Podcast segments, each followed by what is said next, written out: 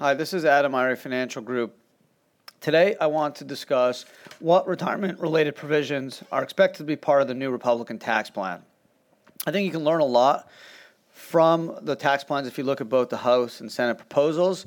And from that, you generally can get an idea. If you look at the similarities and what both the House and Senate bills contain, you probably have a good idea as to what will be part of the ultimate tax plan.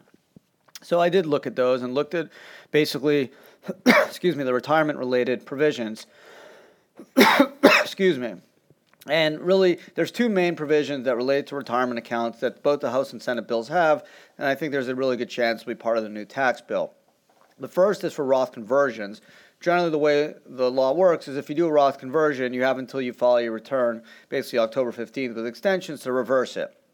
So that means if you do a Roth conversion during the year, and for example, the stock you buy that you converted to Roth went down, you can always reverse it and, and, not pay the tax and treat it like it never happened. The new tax bill from both the House and Senate would basically do away with uh, and reverse the ability from of savers to do Roth conversions and reverse them. So basically, what will happen is once you do a Roth conversion, you're stuck. You can't reverse it ever. So that obviously is, is not super taxpayer friendly. A lot of people use the out as a way to do the Roth conversion, see how things go. If it turns out to be a great investment, they, they do the, the conversion. If it doesn't and it goes down, they don't do the conversion, reverse it, and maybe try it again next year. So that, that would go away. Both the House and Senate bills have this elimination of that uh, uh Roth conversion reversal. So that's interesting. The second is the 401k loan. So a lot of employers, if your 401k has a 401k loan option, you can borrow the, the lesser of 50,000 or 50% of your account value. Um, generally, when you leave your job, you have to repay that loan within 60 days or it becomes a taxable distribution.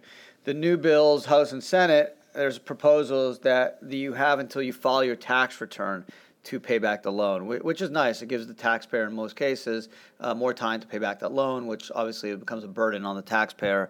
Uh, of interest is that if you are going to a new company that also has a 401k plan loan, you may be able to roll over that loan to the new plan uh, as long as they'll accept it. So this way you won't have to repay it. But if you leave your employer and you have nowhere to go and there, there's no uh, new 401k from a new employer with a loan feature that accepts the old loan. The old law, you'd have 60 days to repay it or it becomes taxable if you're under 59 and a half. Also a 10% penalty. The new rule gives you until you file your return to repay that loan. So I think that's that's pretty uh, taxpayer friendly. I think that's a good idea. I do wish they would increase the loan uh, amount. It's been stuck at $50,000 for quite some time. There's been no increase based off uh, inflation. So I'd like to see that number increase a little bit but uh, at least they're giving you some leeway in paying back that loan.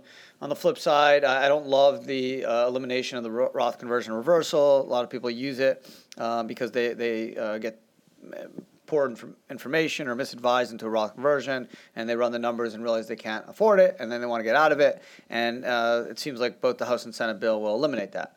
So we'll see where it goes. I think, again, there's. Um, good chance that these these provisions get passed. But again, we don't know until the ultimate bill gets signed by the president. We'll see uh, where the House and Senate go. Well, we know the House passed it. The Senate's got to pass its bill, and then they got to deal with any um, discrepancies.